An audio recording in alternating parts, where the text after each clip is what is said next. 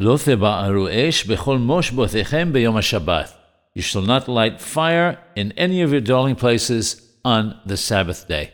The way of the Yeser Hara, the evil inclination, is to light the fires of strife and quarrel between people, and especially between husband and wife.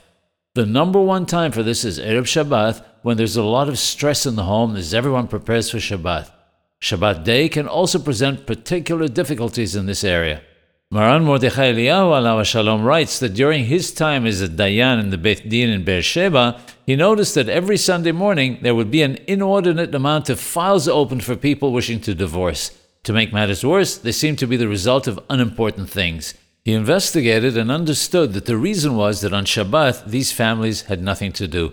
The husbands didn't go to synagogue or study Torah. As a result, they had plenty of time to sit at home and argue with their wives. The next day, they came to the Beit Din to file for divorce. In his wisdom, Maran Mordechai Eliyahu alav shalom instructed the secretary of the Beit Din to delay the process of any divorce file that was opened on a Sunday by several months. This gave the two parties time to cool off.